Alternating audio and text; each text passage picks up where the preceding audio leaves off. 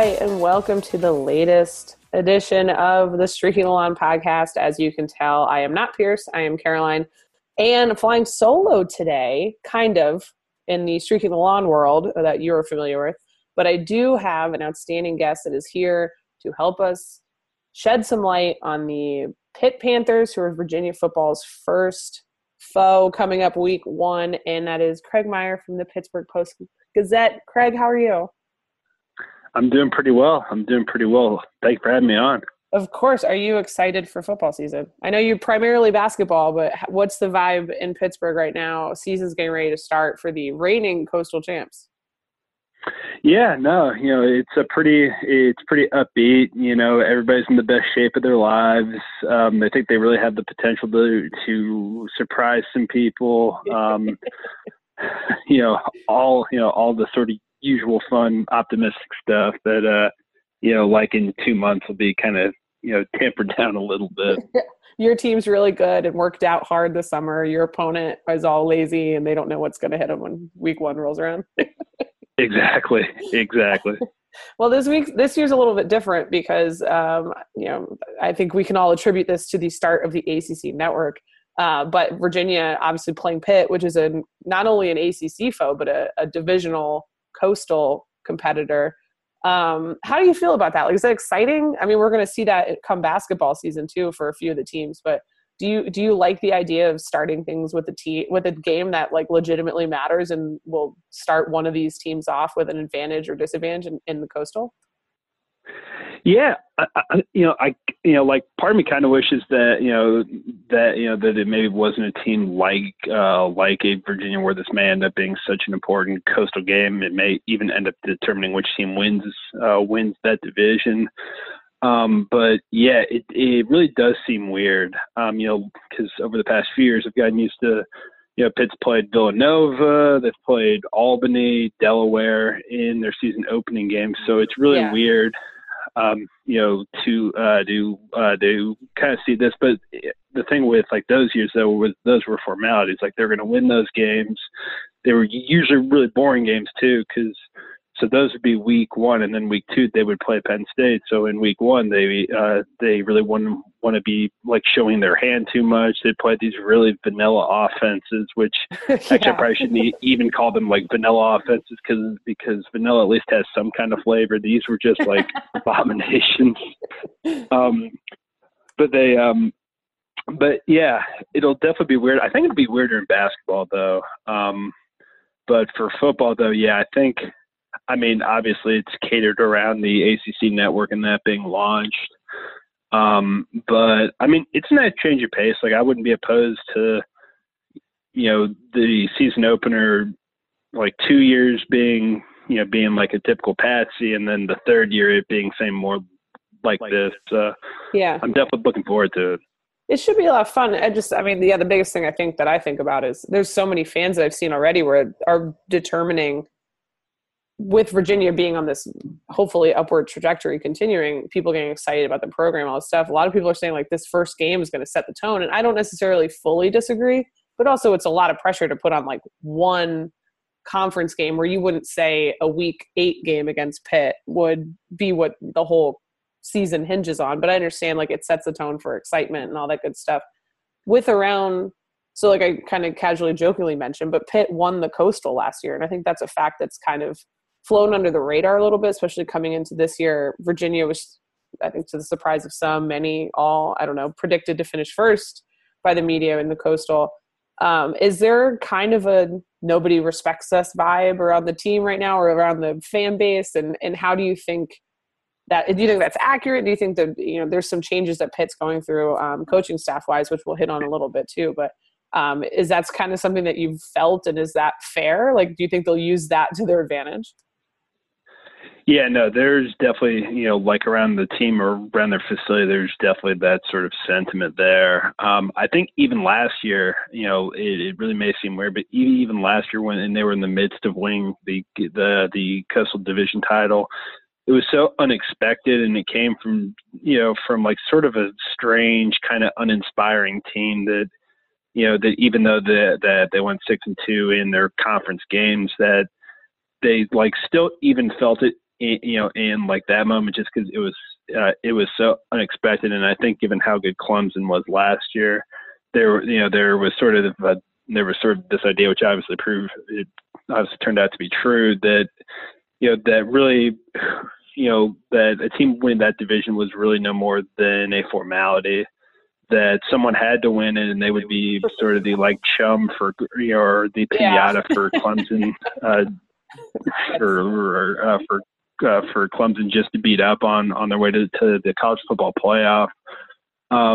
But I mean, for that program, it was a pretty big moment. I mean, they had never.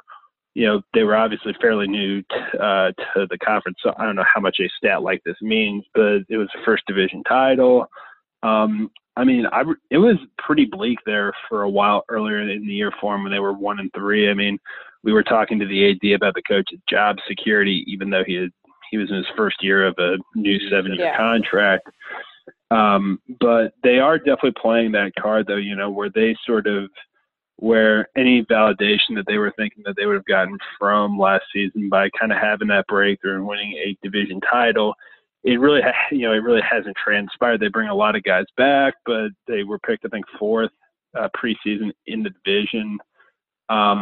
And I think with Virginia being their opening game, there's a sort of symbolism to that, where this team that feels disrespected, that didn't even in the moment get the respect that they felt like they deserved, now get to as they begin to try to defend their title, they're playing the team that's picked to dethrone them. So I think that there's a little bit of extra motivation or inspiration that comes with that.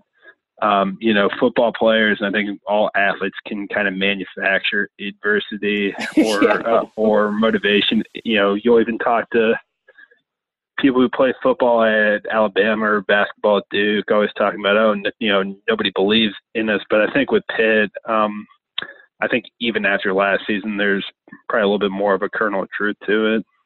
That's a really fair point. There's always, and I mean, our listeners, our Virginia fans have done the same thing with, a basketball team that for a while felt like it wasn't getting respect it deserved. And now, hey, we have to drive. We're contractually obligated to mention it at least once a podcast that Virginia won the 2019 NCAA championship. So I just want to make sure I fulfill that. But I had forgotten, honestly. So it's, I always do appreciate the semi-annual reminder of it. Yeah. I'm here to help. We're, anytime we get a chance to mention it, but yeah. So when you look at some challenges that Pitt might face or things, when I first look at this game, I think out the gate, it's easier for defenses to be a little bit more set with knowing what you're going to do. Virginia's defense was really strong in the end of last year.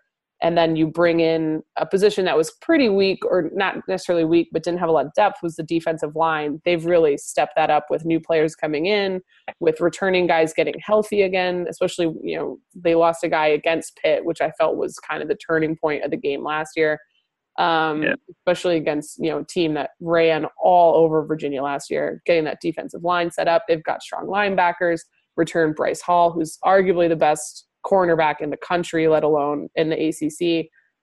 On the other side, Pitt's bringing in a new offensive coordinator. What do you see this Pitt offense kind of looking like day one, game one, as they step out that first time at Heinz Field? So I think at the very least, they're going to be more balanced. Last year they were a very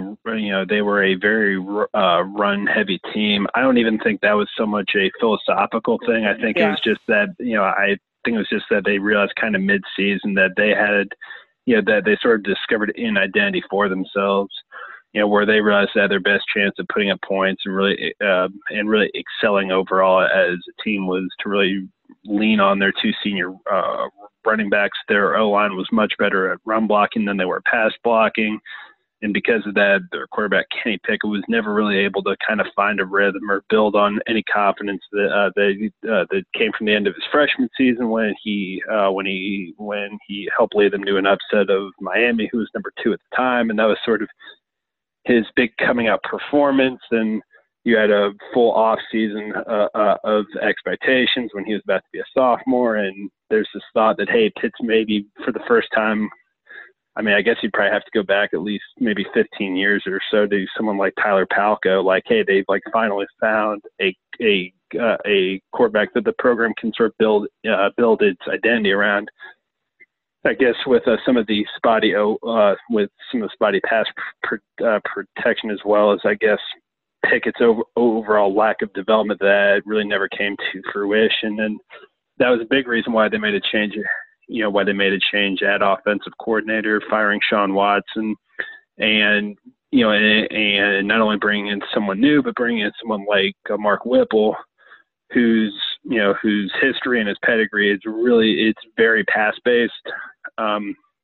You know, where his offense is at UMass, and even going way back to his days at Brown, like in the 1990s, he's someone who, who's very, I feel like the term quarterback whisper gets probably tossed around a little too casually sometimes, but he's someone who's worked with Ben Roethlisberger, you know, who is on, you know, some staffs that competed for Super Bowls. So yeah. I feel like he's someone that I feel like this year, I feel like the onus is partially on him, you know, because he's new and because, and because he was seen as a fix for what was a huge problem. But I think it's also kind of on Pickett too, where you fix what seemingly seems like one problem by replacing the coordinator of a struggling pass offense.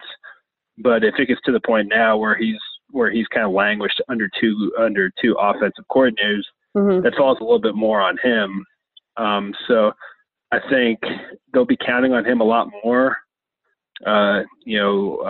This season than they did last season, if only because Quadri Olson and Darren Hall have both graduated. So I think that and especially with the group of wide receivers that he's got too, I mean, they have a fairly experienced group there. They probably have, I think, about 6 different guys who can really make a pretty solid impact for them. Yeah. So when you combine Pickett being a year older, having a new coordinator, and the options that he has to throw to, I think that so much of the season really rests on how he and Mark Whipple, and to a lesser extent their offensive line, which had to replace 4 starters. Yeah. I think that this team's overall success really rests on those different variables and factors. When you look specifically at this first game and when it's happening and how much they had to replace, and you talk about the offensive line, and I know there was an injury to one of the offensive linemen, which is that's always the worst. It's brutal. I hate for these kids to, lose a whole, yeah, it just sucks, the whole thing. You look at week one, do you see someone that can step up, kind of like Hall had 3 touchdowns. He had all 3 of Pitt's touchdowns last season in Charlottesville. The biggest one being this 75-yard run that put Pitt ahead for, really, I mean, I guess they technically went ahead for good when they went up 14-10, but you're looking at a 14-13 game with 10 minutes left in the fourth quarter, and then the next series really Hall just unloads one, and that really put it out of reach. Mandy Alonso was one of the guys that got hurt D-line wise for the Hoos, and that was kind of when they were unable to really get Pitt to stop eating up so much clock and working their way down the field. Do you see a guy like Hall? It's a lot to ask, Pickett to step into game one against a good secondary, against a solid core of linebackers, against now a new, refreshed defensive line, and really throw for a ton of yards. I think he only had 61 yards in that game last year. Who do you think can step up like a Hall, or is there too much that you think is going to be put on the running game, and how do you kind of see that working out? Yeah, they still have a fairly inexperienced backfield. Like they bring back AJ Davis and Todd Sibley, and there's a freshman too, and Vincent Davis, who's someone when you talk to members of that staff, they feel fairly confident in. Someone who I think could really be a breakthrough player for him this year. Except when you look at that group of guys, so much of what they did last year rested on Olsen and Hall. That those were guys who you would see really flashes from, where they would be guys who would bust off a 12 yard run and look really good doing so, or there'd be a spin move where you kind of rise up in your seat a little bit and be like, whoa, I think that guy could really be something. But, you know, but overall with those guys, I mean, A.J. Davis, I see, you know, he gained, you know, he only ran for 134 yards last year, averaged 4.2 yards per carry. You know, when you look at, you know, at Todd Sibley, who's listed as their other star, they're, you know, they still haven't differentiated yet which one of them is on top of their depth chart. Yeah. I mean, he played in 7 games last year and only ran once. So I think that that's still a fairly unproven group. So the thing I could see would be maybe something a little bit more in the middle. I don't see them suddenly morphing into this really pass-happy team. Yeah. But I could also see them kind of easing Pickett in a little bit with maybe some shorter or maybe some intermediate passes too. Sure. You know, where you try to, you know, where a guy whose confidence probably took a hit last year. You know, I think you put him into situations where he can gradually build that up a little bit, where you maybe get him rolling out of the pocket where he's been more comfortable in the past.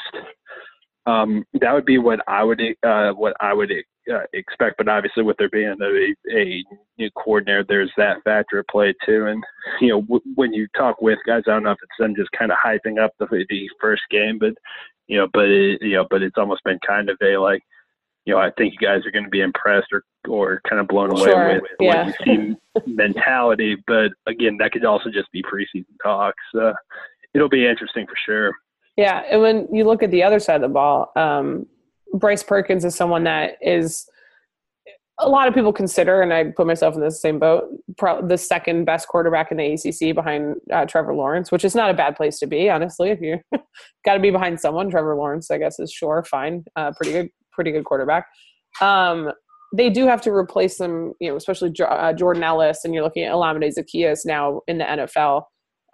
But there's some talented receivers, Ceecey Dubois, Joe Reed stepping in. Running back by committee, I think both Pitt and Virginia had kind of the same depth chart, where it really wasn't a depth chart. It's just like, here are the 6 guys that we've been, you know, handing a whole bunch of ors. Yeah. Yeah. Or. And so there's obviously some voids there that Virginia also has to show that they can step up into. But how do you, when you look at the Pitt defense and you look at trying to slow someone down, it's as dynamic as Bryce Perkins, what position groups stand out to you for Pitt?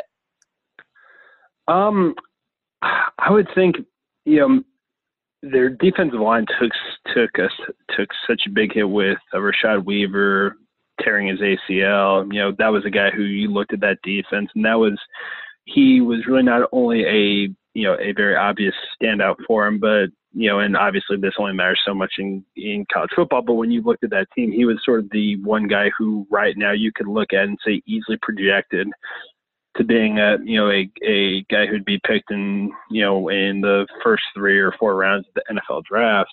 So I think not having him really hurts him up front. Yeah. I would say I would look maybe a little bit more to the secondary. You know, Dane Jackson, a cornerback, may be the best returning player on this defense now with Weaver being out. DeMar Hamlin's a senior who really came on last year, has certainly made a pretty big impact on this defense over the past couple of years. And I think I think one of the X factors for this group is also in that secondary, and Paris Ford, who's probably the highest rated recruit on this team. Obviously that doesn't maybe mean, you know, like right now he's a redshirt sophomore. So I don't, you know, so like some of those rankings, nice as they are, they're maybe only so relevant now. But he's someone who's really stepping into a prominent starting role for the first time. So I think a lot of people are really excited about what he can do, you know, with his athleticism and just kind of his aggressive, confident mindset. So I would say that in a game like this, obviously neutralizing someone like Perkins is so difficult given all that he can do. But with Weaver being out, I think that this team's strength is probably more in their pass defense than their run defense, and being able to really put pressure on the quarterback. Yeah. Well, I mean, that I guess could work out for Virginia fans then, because Perkins, if you give him a little space, he can scamper. Yeah. To put it mildly, yeah. Yeah, just, you know, he's been known to get some runs in here and there. So how do you see this one playing out? Obviously, it's a home game for Pitt. I think the line, this is me, everyone listening who knows me and gambling can laugh at this part because I think the line started slightly in favor of Pitt but has moved to Virginia slightly. I think I saw it at 2.5 point favorite for the Hoos. Where do you see – I guess how do you see Saturday playing out? What's your prediction? It's really tough. I don't – you know – obviously that's a little bit of a cop out there, but I think Pitt, Pitt since they joined the ACC in 2013, there's been kind of like a long running gag here about how no matter how good Pitt is and no matter how bad North Carolina is, North Carolina always beats them. It's just they're like snake bitten against them. Maybe it was a Larry Fedora type thing where he had some magic hex over them, and now that he's gone, maybe things will change. But kind of on the opposite end of that spectrum, Pitt's done really well against Virginia. Pat Narduzzi is 4-0 against them since Pitt joined the league. I think that they're 5-1. And it's always been, and I've said this before, it's always been such terrible games. It's like I look at the schedule and I'm just like, no matter what the team makeups are, I'm like, oh, it's going to be a loss for Virginia because no matter what happens, it's this like horrible rock fight, and it's always just a weird game. It's just weird. It's weird. I don't know. These always freak me out. Sorry, go ahead. Oh, no. I mean, it's really strange. You go through the scores of it. It's 24-19, 26-19, 31-14, 23-13. And the only good one that there was 3 years ago in Charlottesville. That was 45-31. I missed that game because I was getting married that day. But sure, I guess that's good enough. But can't believe you'd miss a Pitt UVA game for anything. But I guess a wedding is fine. Yeah, I caught a couple plays. I saw. I think it was a kickoff return for a touchdown. I do remember that. Or I had a pick six in that game too. My mind was obviously elsewhere that day. But Pitt's very, they're very weird in season openers, as we had talked about before. The past couple of years, they really haven't been tested, where they've been playing Villanova and Albany and schools like that, where the objective's more like, hey, don't give too much away for Penn State week. But they've had some games like, I mean, being at home, I don't know how much that really helps. It's a constant source of a conversation here. Obviously, Pitt plays. They play in an NFL stadium. It seats 68,000. Pitt's a school that'd be probably best suited to have more of like a 45 to 50,000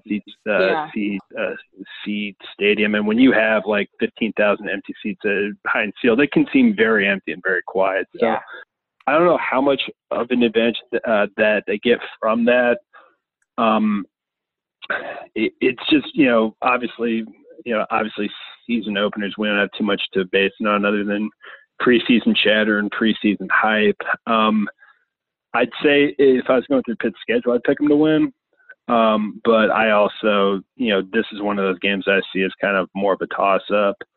I think there's a measure of pride with this game where they're the defending Coastal champ and they're playing against a team that I'm sure the way that they're talking it up is coming for their crown, which is still so weird, by the way, for us. For Virginia, what? You think we're going to win games enough to win the division? That's crazy. What are you talking about? Well, yeah, because it was only a couple years back when Bronco Mendenhall was like, oh, I think I only have 20 ACC caliber players on my team. Was it something? Was that only a couple years ago? Yeah, that was technically last year and was taken extremely out of context. But he was trying to lay out a bold picture for – I think it was when he showed up type thing. Anyway, it was a whole thing. But, yeah, Bronco doesn't mess around with his words, man. He knows. And the funny thing to me is, I guarantee – I know that he told the players those all the same sentiments. This is where I want you to be at a certain point because right now, you're – whatever. But yeah, it's been a long road for Virginia fans. In football. Oh no. Yeah. Because, with the basketball, I forgot how last season ended, but yeah, I think it was pretty good. So if you had, your reputation was staked on it, you picking Pitt? Yeah, I'll say I'll say something like 24 to 23. I mean, I think it'll be very close. Yeah. But I could easily see it going the other way. I mean, you know, and I think part of it with Pitt is I'm just like mentally, you know, their like first four games are tough, where even their easiest game in there is against Ohio, who I think is the preseason favorite in the MAC. So like, there's part of me that has trouble seeing them go, you know, starting 1-3. So maybe like mentally, I'm like, well, 2-2. Like, you know, I don't think they'll be great, but I don't think they'll be bad. So 2-2 makes sense. And to be 2-2, they probably have to beat Virginia. Yeah. And I could, it's just, it's again at this point where we don't have much evidence to really work on. I'm kind of leaning more toward that. It's just entirely a feel thing. Again, I wouldn't be surprised at all if Virginia won that game. I mean, I also wouldn't be shocked if they won it by 2 touchdowns. Yeah. But yeah, you know, I don't know if like mentally the team, you know, Pitt maybe, you know, because I there's like sort of a budding rivalry almost with them and Virginia Tech, where because they have some recruiting battles with them. There seems to be some general distaste there. I think Pat Narduzzi seems to like, we have that. Like, you know, Virginia fans have that in common with Pitt fans, yeah.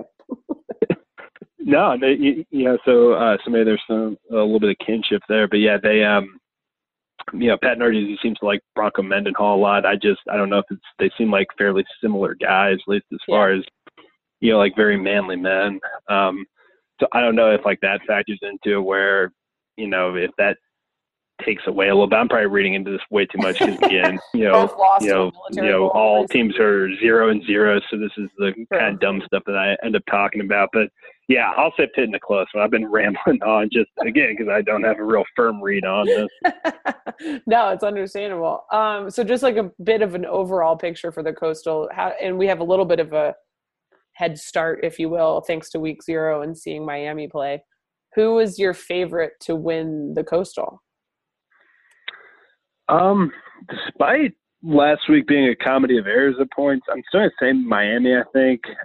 That offensive line looks pretty brutal, but I was impressed with what I saw from their quarterback. Yeah. That was something they were clearly, even the year where they got up to number 2 in the country, something they were very clearly missing.